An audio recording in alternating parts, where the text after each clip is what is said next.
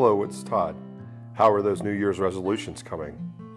Today's devotional comes from the Our Daily Bread app, and it's the writer of Hebrews speaking about God's discipline proving his love.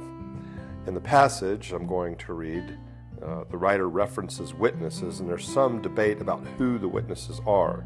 One interpretation is that they are those who have died and gone before us. So keep that in mind as I read Hebrews chapter 12, verses 1 through 4.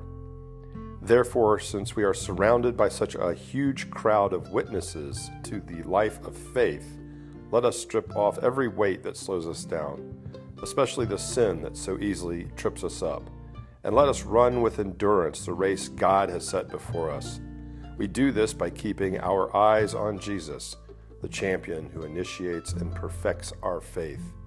Because of the joy awaiting him, he endured the cross, disregarding its shame. Now he is seated in the place of honor beside God's throne.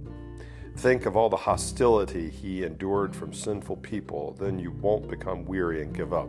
After all, you have not yet given up your lives in your struggle against sins. Jesus, help me keep fixing my eyes on you when I'm weary and losing heart. Thank you for being my model and help me do the same through the way I live for someone else. In your holy name, amen. So, who's inspired you to keep going in your faith journey? And how does their example encourage you to endure in times of trial and hardship? God bless.